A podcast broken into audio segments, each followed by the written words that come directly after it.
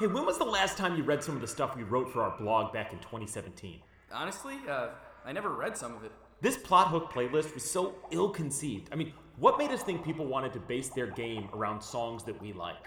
Let me see. Chemicals Between Us by Bush? yeah, that's relevant to like uh, two people. And one of them is me. I mean, that's what I'm saying. Creating content that only appeals to us isn't the best entertainment model. It also explains why our NBA Jam episode underperformed. Good chance a lot of people don't even know what that game is. Okay, but this is good, though, this conversation, you know? Like, it opens our eyes to what the listeners really want and not just what we like. Totally, totally. Uh, I guess we should keep that in mind. So, what were you working on? Oh, I found some content that would let me build my character based on my dog Max. Oh, that's gold. Garen, you ready? It's about to drop. Do it! Dungeons and Dragons. Dan here. I started out in 5e. And me, I was sitting behind the DM screen. Yeah, that was three short years ago. I built a dragonborn fighter with no gusto. Fast forward a year, we're buying supplements and copping brand new gear. Incessantly making characters for one another. The only one who cared, of course, was our brother. Building new characters, score 'em all day. Each and every week, a brand new baby. How's their melee? How's their range? How's their magic? How controlling? How deranged? That's not a category. Just keep going. Uh, I think we were here? Grab a comfy chair and a glass of mead. Another fresh episode in your feed. Other podcasts can be kinda drab. This ain't one, it's the Character Lab. And welcome to the D&D Character Lab, a show based around the one thing we as players cannot resist. And that is compulsively creating characters and daydreaming about their validity in game. Each episode, we're bringing a new character to the table, drawing from a plethora of published content and scoring it against a predefined table of criteria. It is then up to us to use our own personal charisma modifiers to convince the other that our baby is better. Hey, it's Garen. And I'm still mourning the loss of Sardar Klan. It's Dan here. This week we dive into a massive 203 page book written all by one man, and that man is Connor McCall. We previously featured Connor's title, The Book of Dragons, last year, and now he's back with Tome of Warfare. Now, this beast has new subclasses for seven of those classics, but also two prestige classes and four original classes built from scratch. Plus feats, items, optional rules for combat, siege weapons, and fortifications, and even spells. It's just a staggering amount of work. The fact that Connor puts this all together by himself is so impressive. He's got a lot of original ideas. There's a lot of great stuff to look through here. So, of course, we each picked one, and I would like to introduce you to my creation, and his name is Borovic.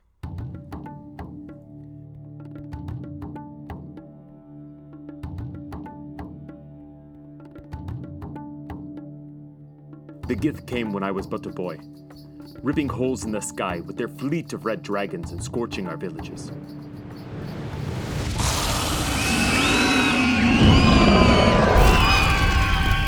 The scorching was minimal, but that was only because they wanted to stay as our rulers. We Rishemi are tough, but not dumb. The village elders knew we were outmatched and bent a knee to the Gith, temporarily. I was raised amongst their children, used as a training dummy when the young Gith were brought through to our world to practice the art of combat. They are fast, so I must learn tricks to avoid being beat into the ground. It was my tricks that caught the eye of the young Gith that was being groomed to be admiral of the Dragon Fleet. His name was Gradrak, and he chose me as his personal training dummy. I was now beaten to the ground time and time again. Ah. But it taught me so much about knowing your enemy's movements and how to use their skill against them. Gradrak and I compared notes on occasion, but he never admitted that I knew as much as I did, choosing to classify my skill as a shadow of his own. When our revolution came, I personally struck down Gradrak. After years of following at his heels, it was his confidence that bought me the second necessary to get the first strike. I slashed his thigh, a deep gash that tore the muscle. As the blood fell from the cut, we both knew I had already won, but that didn't stop him from coming at me with the fury of one of his dragons. As in that fury, he gave me this scar. But right after he did, I plunged my own blade into his chest. And I left it there. Swords are Gith weapons. I use the flail because it reminds me of the strength of the Rishemi people. Hard and deadly. And that we, Rishemi, always come back around. And so, I present Borovic, a Rishemi human. He is a Crusader, original class, level 6, and he is the lackey background. Well, Garen, I think myself and the listeners can agree that a variant human with the lackey background is quite Borovic, so I hope he lives up to his name. Looking forward to learning a little bit more about this, but before we get into the categories that we've laid out for one another and scoring these creations, I'd like to introduce you to Roke. For centuries, stone giant monks prayed at the monastery at the top of the Icespire Peak to give them stone strength and resolve, as well as patience and resilience against the harsh elements and any natural predators and warmongers that lingered below. You see, these monks were not like other giants. They were peaceful and non interventionalist.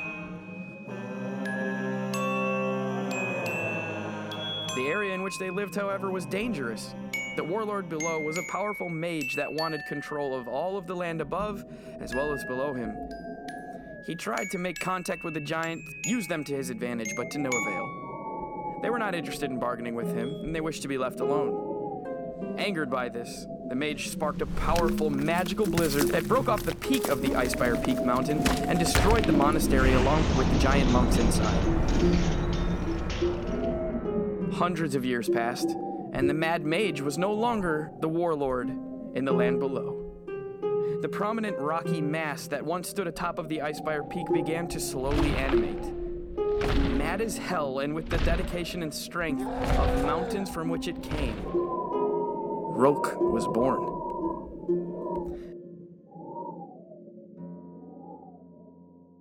Roke is a level 6 stone child. That's right. He's a stone man. Path of the War Hulk Barbarian with the elemental background. Now, the race is from a supplement by Supreme Slayer off of DM's Guild called the D&D Racial Handbook for 5th edition, and the archetype is from Tome of Warfare, the supplement we're featuring this week, and the background I straight up made it up. It has no features. I just made it up because I couldn't find an elemental background. But you created your own content, which we have done on occasion, and if I know our content well enough, this will also be uh, terribly imbalanced. Oh no, it it's a background, and by that I mean it's just a name, elemental, because he's a rock. He used to be a mountain. He has no features in that background. That's just a straight up name. Just a title. That's nice. It's like on his business card. That's bone. And the lettering is something called Silian Rail. Okay, I respect that. I like that. Dan, I think we've talked before about how this show and D&D in general has really brought out your creative side. I mean, you've been writing these backstories. They're like mini fantasy novels. You don't even read fantasy novels, do you? I don't. You should write one, at least a tiny one. I'm sure it would probably be dark and somewhat predictable. All right, patrons, if you come in now at the $65 level, Dan will send you a copy of his tiny dark fantasy novel. That's right, that's right. But you know what? Before I get to writing that masterpiece, I, I need to I need to reload on my equipment, man. My supplies are low. So what are you going to do? I gotta head on over to Tabletop Loot. They're full of great products and even more heart. Their store has shirts, mugs, tote bags, and hordes and hordes of dice. And what really makes this place special is they regularly support gaming in schools by having sales where each and every dice set sold means that one will be donated to a school gaming program. And what's more is their dice selection simply cannot be beat. We don't have time to go through all of that this week though, because there's too many to pick from. But I'll tell you which one I would buy when playing Roke. And that's Rolling Thunder with its white and gray. It reminds you of the tippy, tippy top of the Icespire Peak, with just a touch of fury of a stone giant. When you click on the link in the show notes and get a set for your next character or even your current character, use the code LABRAT. That's L A B R A T to get 15% off your total purchase. This works on everything in their store except the Metal Norse Foundry dice. So head on over to Tabletop Loot, grab some fresh loot, and give your old dice the boot. Thank you, Dan and Tabletop Loot, for that message. Now, if you're just joining us, I'll explain the show format. If you aren't, too bad! We have nine categories we prepared arguments for. In each, we will state why our characters deserve score between negative two and positive two. A positive two is the wonderful battle scenes in the movie Braveheart. In the movie Braveheart. And a minus two is when you and your friends play Braveheart in the backyard with pool noodles and paper towel rolls. Now, finally, once per show, each of us will be able to force the other to roll for the score in which we are arguing as a charisma save using the charisma score for our character. And at the end, whoever has the most points wins. So we always start with the melee category, and this episode will be no different, but I'm just prefacing it a little bit harder because I have a Crusader, which is very martially balanced and focused, and you have a Barbarian. So we're going to start real strong. It's going to get stupid in the middle, and then we're going to end strong, I assume, right? Yeah. Okay, so I, I guess I'm starting. I'm starting. A Crusader at level 6 has two attacks. You know they do. I got that flail, as I mentioned in my backstory, with a plus 6 to hit, 1d8 plus 5 bludgeoning damage. I have also got a couple of features I'm throwing at you right off the bat. Here's the deal Crusaders, I took the Knight archetype. I have stances and strikes. So one of my strikes is called Swift Strike. When I take the attack action, I can attempt to attack so impossibly fast that for me, time seems to stand still. I make one additional attack as part of the attack action. So that will expend one of my strike uses, for which I have points equal to my charisma per short or long rest. So I have two strikes per long rest, and if I use one of those, I get three attacks for my turn. But I'm not done. I've also got Smite at second level of being a Crusader. I can make a melee weapon attack and add my charisma modifier to the attack roll. If it hits, it deals an extra damage equal to the 1d6 plus Crusader level. The damage is the same as the weapon's type. I get three uses of that per long rest. And finally, I have Furious Counterstrike, which deals extra damage based on my delayed damage pool, which I won't explain until tankiness category. But Dan, as you can see, this is already a very strong melee category for me. I'm arguing a plus two. I want to agree with you, but I don't know a lot of what you're talking about, so I'll take your word for it. You're going to roll for it. Okay, making me roll off right off the bat. As I mentioned, I got that plus two to charisma. 15 or better to get that 17 DC. I rolled a 14, which is just barely not enough. I'm arguing a plus two as well. I've got four rages, two attacks per turn. I've got a feature of this War Hulk barbarian called Mighty Swing, which at third level uh, allows you to attack and swing widely, affecting multiple targets. While you're raging and you target a creature with a melee weapon attack, you can choose another creature within five feet of the target and within your reach. That creature becomes a target of the attack. Use the same attack roll for each target, but make each damage roll separately. You can use this feature once per turn. Ooh. I have a great axe dealing out 1d12 plus 4 slashing, and of course, those rage bonuses would be figured into that as well. So I think this is an easy plus 2. Pretty nifty. That's very nice.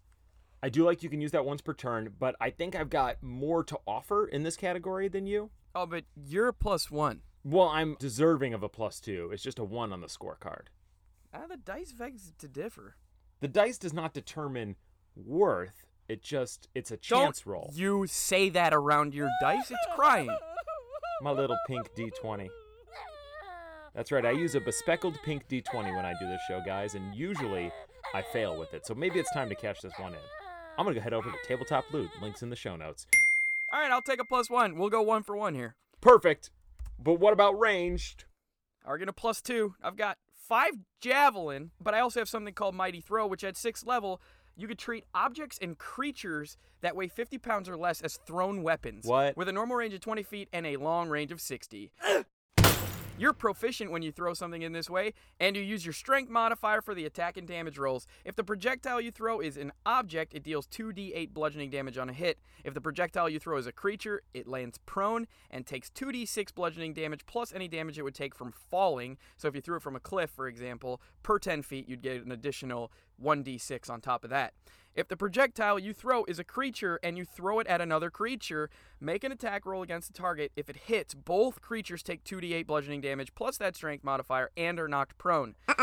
The targeted creature isn't knocked prone if it is large or larger, and if the attack misses, the thrown creature lands prone in an unoccupied space next to the target and takes 2d6 bludgeoning damage. You can only throw a creature if you are grappling it. Plus 2. You can throw creatures up to 50 pounds. That's right. I love that. It sounds horrifying because there's a lot of really tiny, adorable creatures you could be throwing. How much do gnomes weigh? I would say no more than 50 pounds. Plus two for the gnome pun. How about you? I'm arguing a zero. I have a longbow to which I am proficient. All right, no objection. Let's take this into burninating. What kind of magic damage are you dealing out at 6th level? Well, one of my other strikes is the Crusader's strike. It is the one that you have to take. You get to choose the other two strikes from the list of strikes. So when I hit a creature with a weapon attack, I can choose to make it a Crusader strike. It deals an additional 1d8 plus triple the current bonus of my Furious Counter Strike feature, which I still haven't explained yet, but that would be up to 15, but that would be at very high level. The damage type changes to Radiant if I'm good or Necrotic if I'm evil. I also have my sixth level feature of being a Crusader, and that is the Ardent Hammer, which is ki empowered strikes, but for my weapon. It's a kind of magic. It's a kind of magic.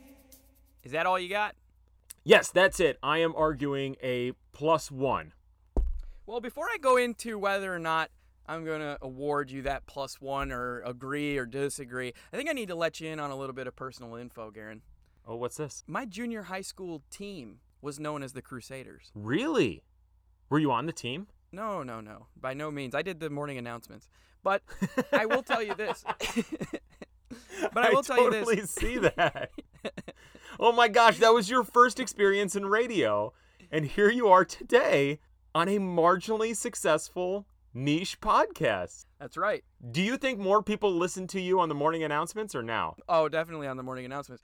All right, I think you're worthy of a plus one. I just wanted to crack open the dungeon door a little bit and, and let in some light into Dan's personal life. You know what I mean? Yeah, because we never talk about our personal lives. Now take us into control. How controlling are you in and out of the battlefield as a crusader? Wait, you didn't even tell us your magical damage. Oh, well, that's because I only have magic stone. I'm arguing a minus one. Oh. Yeah, of course you can have a minus one for magic stone. I kind of like that spell, even though it's bogus. It just it amuses me. It's cute, you know. There's all this really intense, powerful Mordenkainen's private sanctum, but then there's a spell just called magic stone. I like that. And for control, I think that you're going to like this even more. I'm arguing a minus one because I have 40 foot movement speed. That's not worthy of minus one. Did I mention that's 80 feet when I take the dash action? Nope, nope, because then we'd have to be like considering deducting a point anytime we take a race that only has 25 feet of movement speed. Like when you made that stupid merfolk that could only go 10 feet, that made sense. You're good with the minus one, is what you're saying? I, I'm good with the minus two. No, no, no. All right. So in a rage, I get advantage on strength check. I mean, I could go through that whole rigmarole. Oh, oh, okay. Yeah, don't get fake listy with me. I'll take the minus one then. Here's what I got I have got some racial features like Great Climber. Climbing doesn't have my speed. I got Great Leaper. I can make a running jump or a high jump using only 5 feet instead of 10 feet of movement. And I've got the Stance of Alacrity. I gain an extra reaction on each round, which can only be used to make an opportunity attack, and I have advantage on attack rolls for opportunity attacks for the round. I'm arguing a plus one.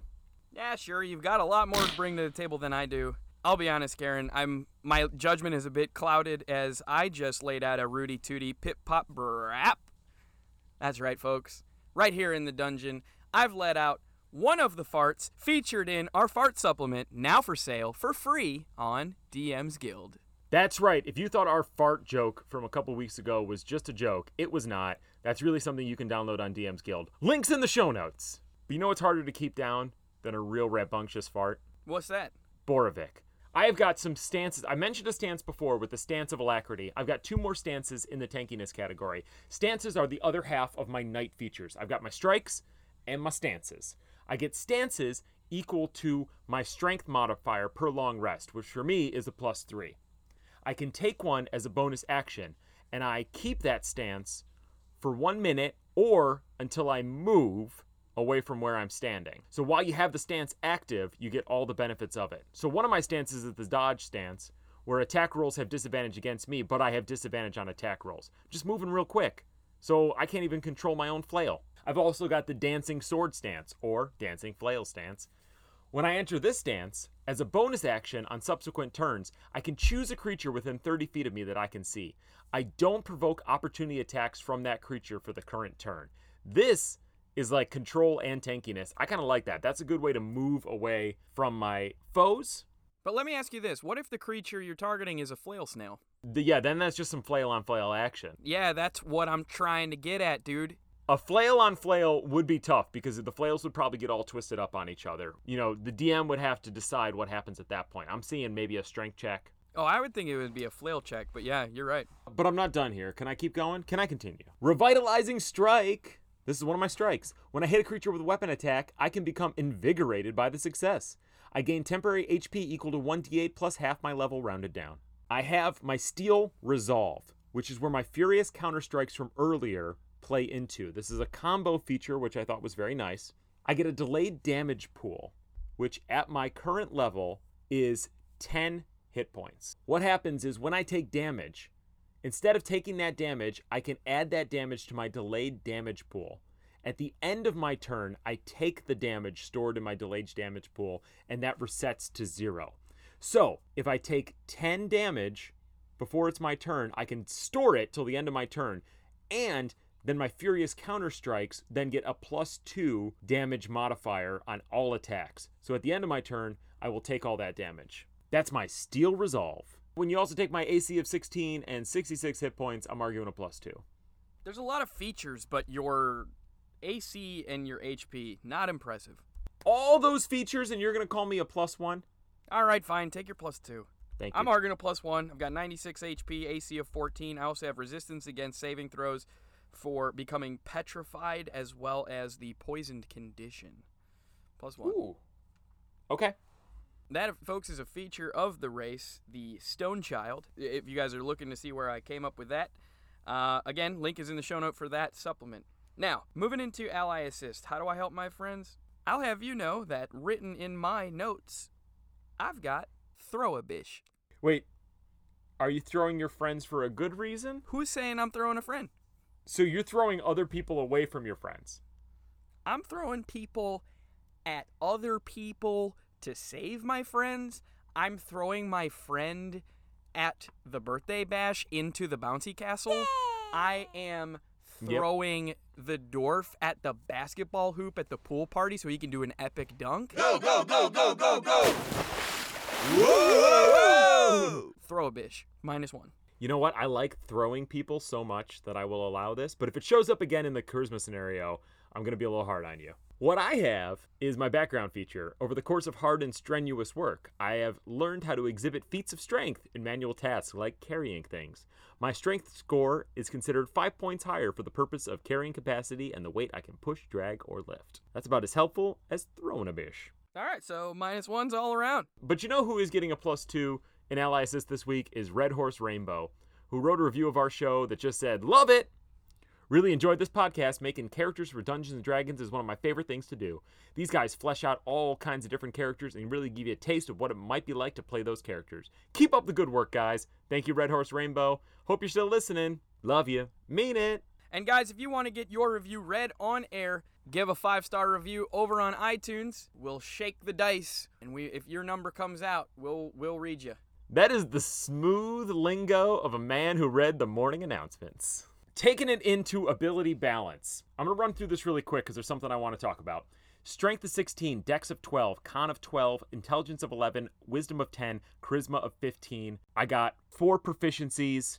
I think this is a solid plus one for balance. But the thing I want to talk about is kind of the balance of the Crusader itself because let me recap really quick what I got going on here.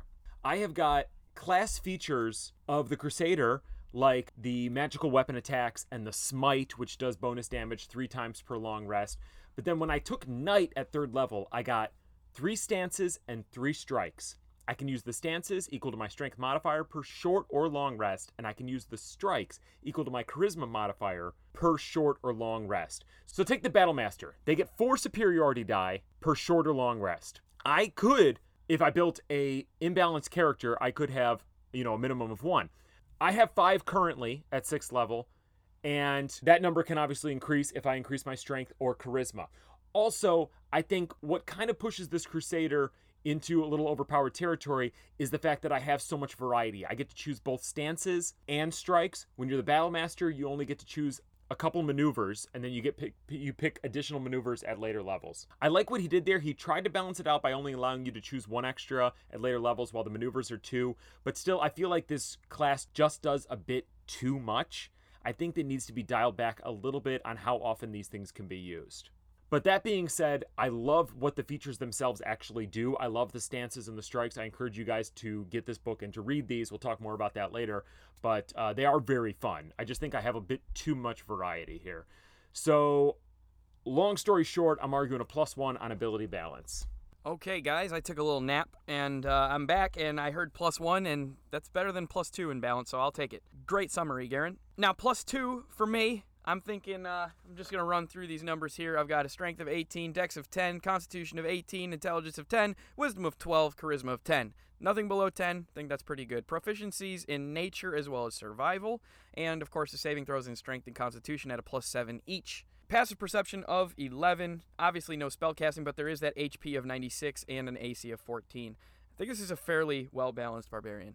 Yeah, yeah, it is. So, folks, we are about to head into the arguably best part of the show. My, definitely my favorite part of the show, and that is the charisma scenario submitted by a patron, who this week is Ryan Leftley, and he says.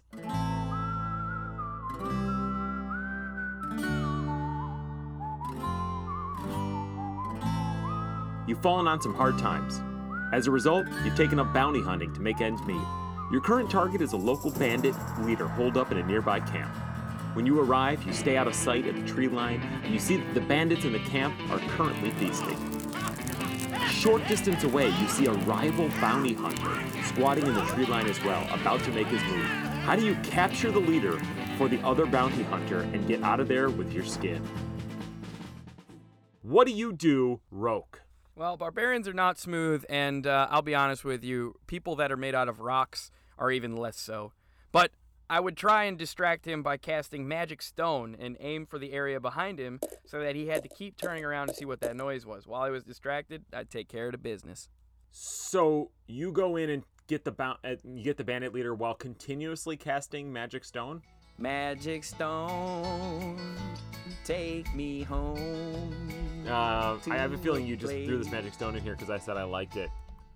I'm arguing a minus one. Okay, that's a minus one. All right, I am arguing a plus one here. I pull out my longbow and I start firing at the opposing bounty hunter with fury, and I rush out yelling for the bandits to get down, Now let's get down and party. and that I have a bounty on that bounty hunter, and that he has a bounty on them. After I finally bring him down, because I just unloaded on this guy, I accept their offer to stay and feast with them. I befriend the bandit leader, telling him great stories. And maybe we even go on a few raids together. I join the bandit crew. And then when his birthday rolls around, uh, I tell him I have something special planned for him.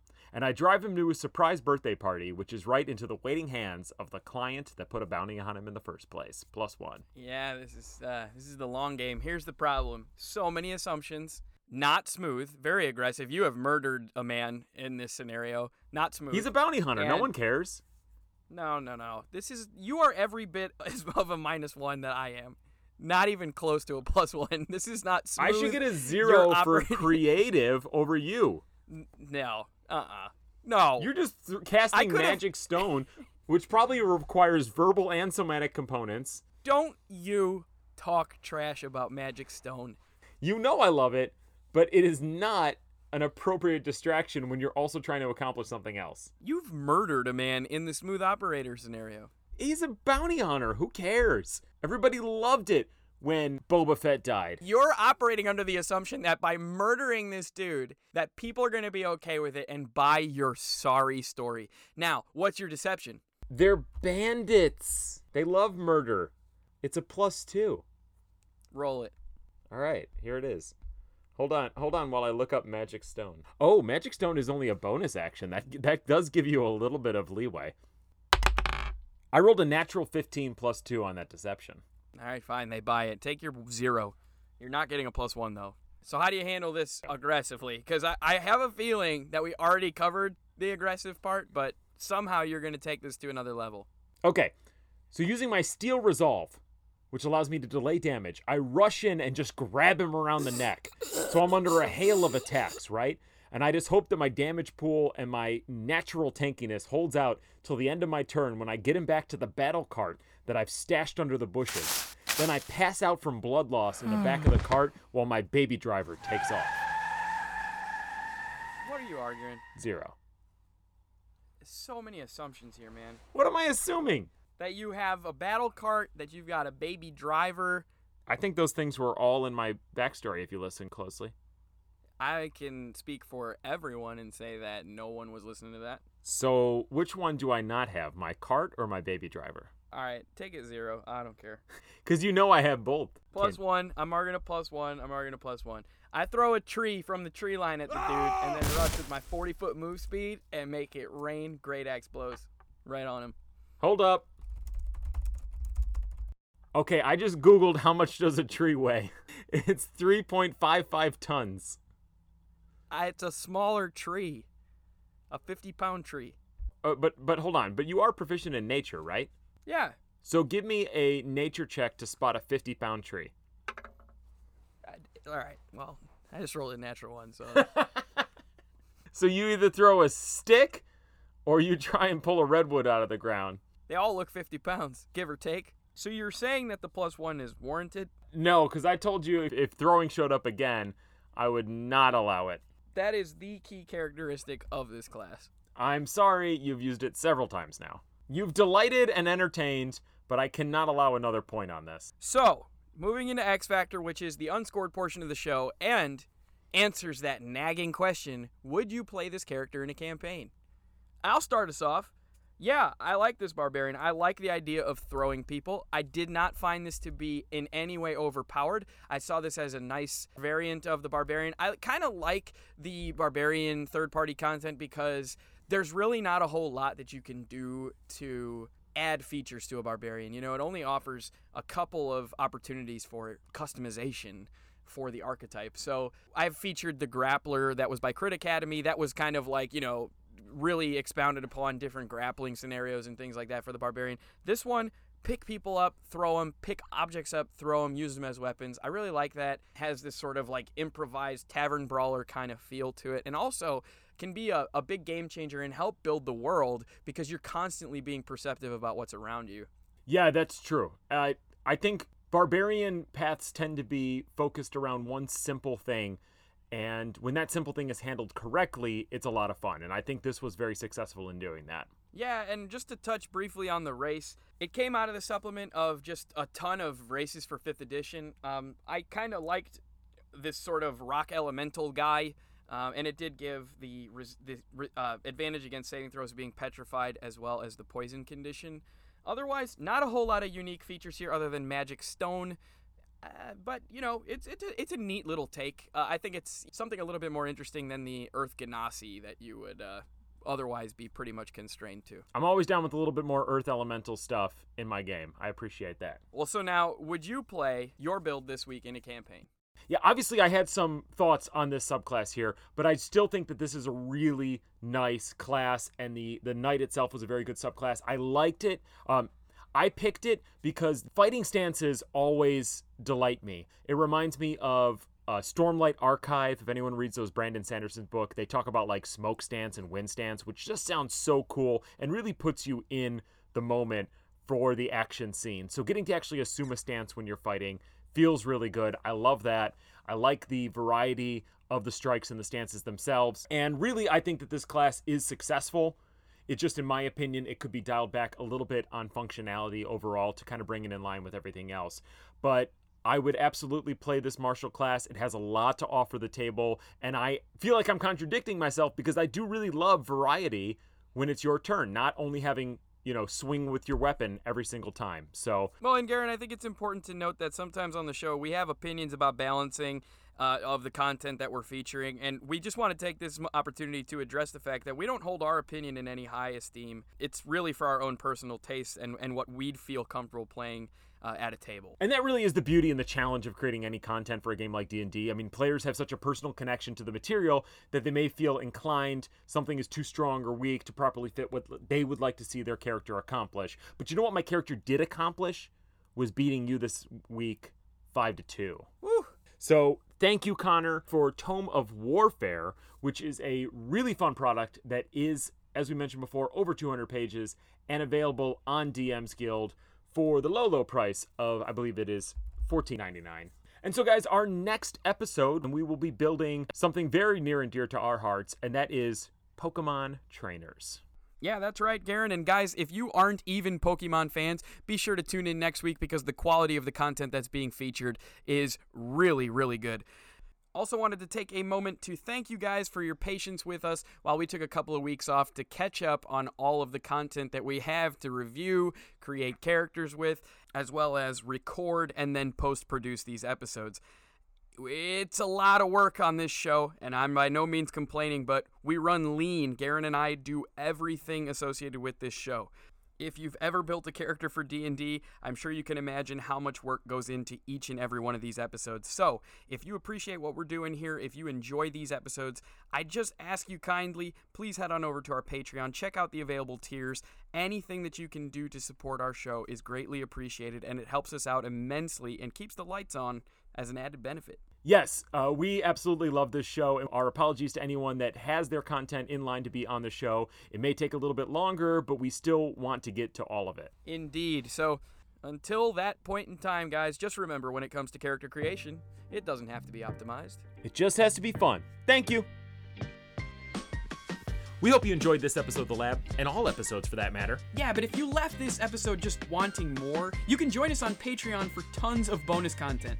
At our lowest tier, you can join our Discord and participate in fan battles and have access to all PDF content that we post. You can even chat with us throughout the day. For just a little bit more, you get two bonus episodes a month and access to the entire backlog of fight clubs, monster labs, and special interviews that we've been pumping out since March of 2018. Patrons in the next tier get early access to our regular show, sometimes as much as nine days prior to release date. They also get PDFs of the character sheets for the characters that we've built in the 2019 episodes and beyond, and they can submit a smooth operator or spitting fire charisma scenario that we will use in each and every episode. And our top, top tier patrons get merch a couple times a year, have a chance to submit characters, and can sway the fates with automatic crits and fails on our charisma rolls during the show. At any level, we hope to bring you more fun. We love working on this show, and the support of our patrons helps continue to make it better. If you're digging the new audio production that began in 2019, just know that it wouldn't be possible without those that already donate. And we have more plans to beef up the lab, and we need your help to do it. But however you support us, we thank you. We hope to have you back next week. Head over to our Facebook and Twitter at D&D Character Lab for some previews of what to expect and lots of links to other great community content. Until Wednesday, peace, love, and point buy. And listeners, now that Garen has gone over the show's format, the most astute of you will note that this has a striking resemblance to the game of basketball. It does? No. I didn't know we were playing basketball. I would have at least put some clothes on.